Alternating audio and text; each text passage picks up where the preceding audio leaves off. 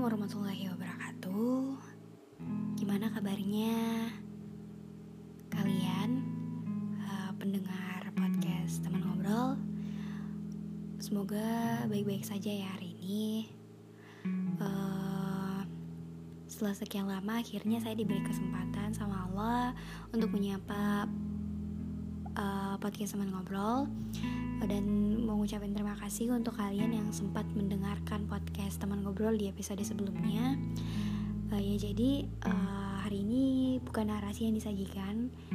Jadi saya mau bincang santai dengan kalian.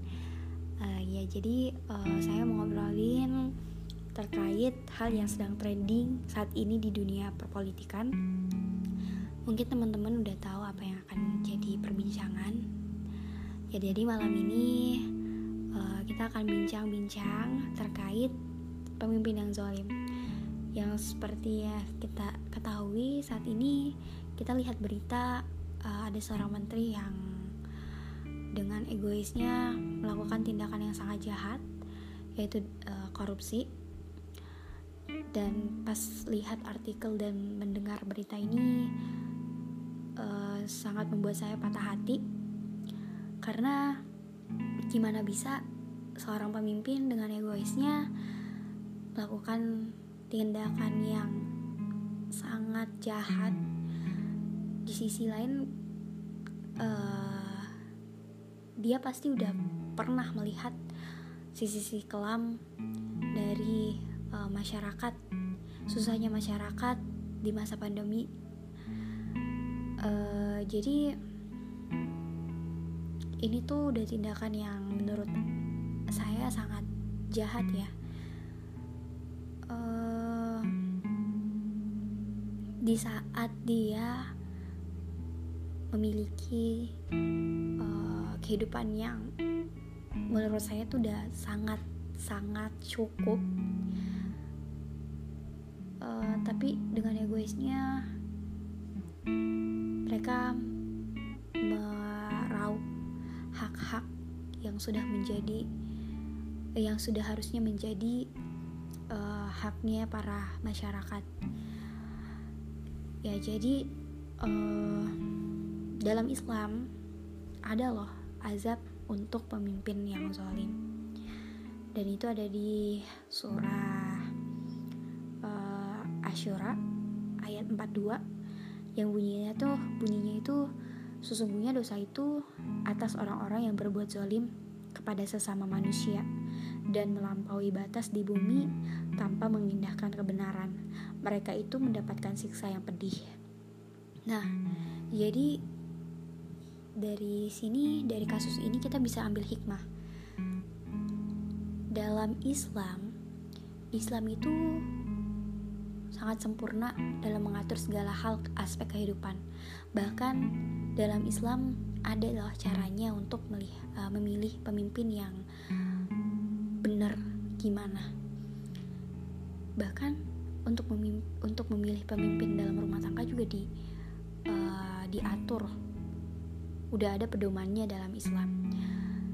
Dan ya mungkin ini lagi-lagi kurangnya kurangnya uh, value nilai keagamaan di uh, para pemimpin di Indonesia sehingga banyaknya korupsi yang terjadi. Dan uh, ini tuh udah nggak bisa ditoleransi karena di saat yang pandemi seperti ini seperti yang kita ketahui susahnya para uh, masyarakat dan sulitnya mereka dalam menghidupi lah dalam mencari sesuap nasi di masa saat ini itu udah sangat sulit. Kita juga udah tahu perekonomian Indonesia tuh gimana udah anjlok. Jadi tuh uh, kita sebagai seorang mukmin sebagai seorang yang mencintai saudara-saudara kita harusnya uh, banyak-banyak mengulurkan bantuan. Walaupun tuh karena Allah tuh nggak lihat dari nominalnya berapa yang kita alurkan untuk mereka yang membutuhkan yang Allah lihat itu adalah bentuk keikhlasan kita, bentuk kemauan kita, dan niat yang ikhlas dan niat yang benar karena Allah untuk mendapat pahala dari Allah.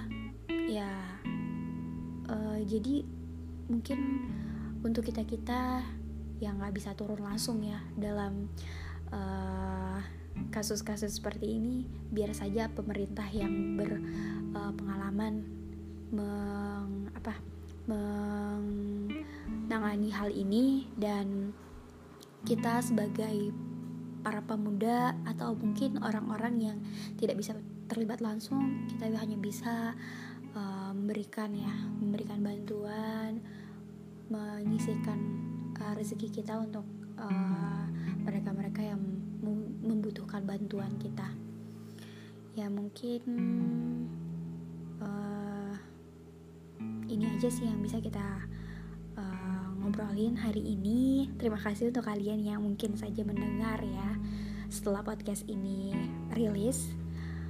Uh, jadi banyak banget hikmah yang kita dapat di masa pandemi. Di masa pandemi ini tuh bukan hanya hal-hal yang negatif yang kita dapat, tapi ada hal-hal positif yang kita dapat.